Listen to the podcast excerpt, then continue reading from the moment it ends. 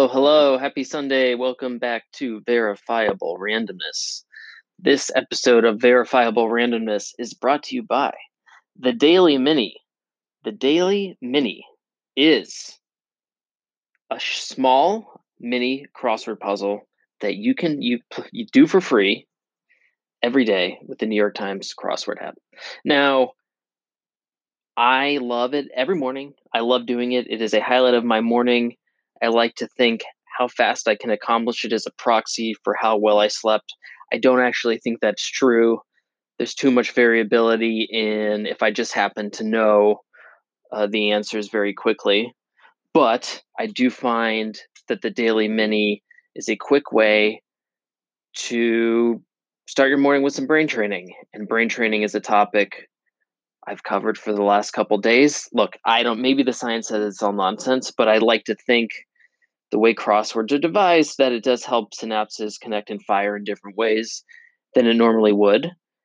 The reason I really recommend these minis is because, like, some of them, if I'm on fire and I know it, I can get them done in less than 30 seconds. Uh, so it's a really nice way to step into crossword puzzles uh, without the intimidation of the larger ones. Now, um, I'm like my mom has always been doing the big ones the big crossword puzzles since I've been a kid. I actually don't necessarily enjoy those.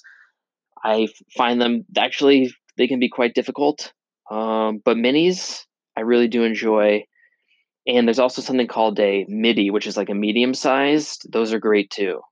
I, I do enjoy those, and sometimes those pop up.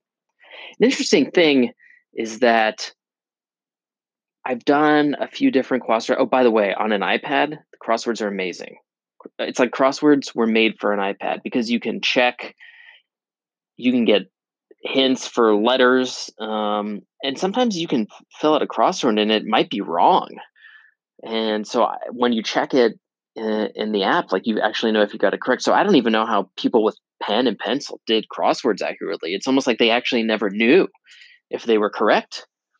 Um, so I just love it on on an iPad. Something very interesting is I guess like any skill, for whatever you know, the New York Times hires the best crossword editors. Uh, I've done other crosswords through other apps, but consistently, the crosswords are just better in the New York Times app, and it's almost like they know the right mix of difficulty in the same puzzle.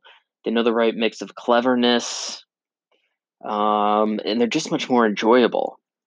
I see. Uh, it just seems like it. It's just interesting how someone can get so fine tuned and become such a great crossword editor, crossword maker. It's it's pretty interesting. Um, the other thing I really enjoy about crosswords, especially the bigger ones, is you can go through and not know so many of the answers or the, the answers to the clues, but as you build up more and more answers, you as you cycle through, you start to get more and more, and it's very interesting, and your brain you know, it might have no idea what it is when there's no letters filled up, but you add a couple letters, your brain's like, oh, I can fill in the blank. And then you cycle through until you get it done. Um, and it's really nice. And I just think it's a fun way to start the day. I'm a huge fan of the Daily Mini. I, if they came out with a Daily MIDI, I would pay for it. The Daily Mini's free. The full size crosswords you have to subscribe to pay for. If they did a Daily MIDI, a medium sized one, I would absolutely uh, pay for that, no doubt. But right now, it just seems like on the app they have um, the mini and the large ones, and they actually do have.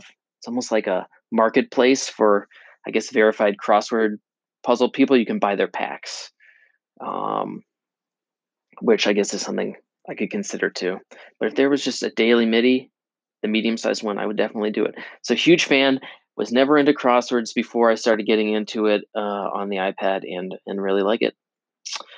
Um, it's a Sunday episode. It'll be shorter. What I wanted to talk about today is something I've been working on, and that is following people on Twitter that I don't usually agree with them. Now, the interesting thing is when you follow somebody on Twitter you you don't think you'll ever agree with, you know, 10 to 20% of the time they do say something I agree with. So it kind of forces me to realize I don't complete there's no such thing as I disagree 100% with everything you say, but the hard, the difficult part is 80% of the time, I mean, I vehemently disagree with what they're saying. And it's it's uncomfortable to read what they write. I mean, I sometimes it, it makes my skin crawl. And so, and I'll go through and I'll unfollow them. But what I realize is, you know, filter bubbles are real on both sides, and I really want to understand uh, how another side is thinking. And what's interesting is this happened today. I saw something from somebody I usually disagree with, and I agreed with them. But the problem is they apply that logic when it suits their politics, but they won't apply the same logic when it suits the other side. So I'll give you the example. It was basically um, someone pointing out that something wasn't actually news, and I agree with them. I agree with them. This thing wasn't actually news, but that person's not going to apply the same logic when it's done to the other side of the spectrum, the other political party.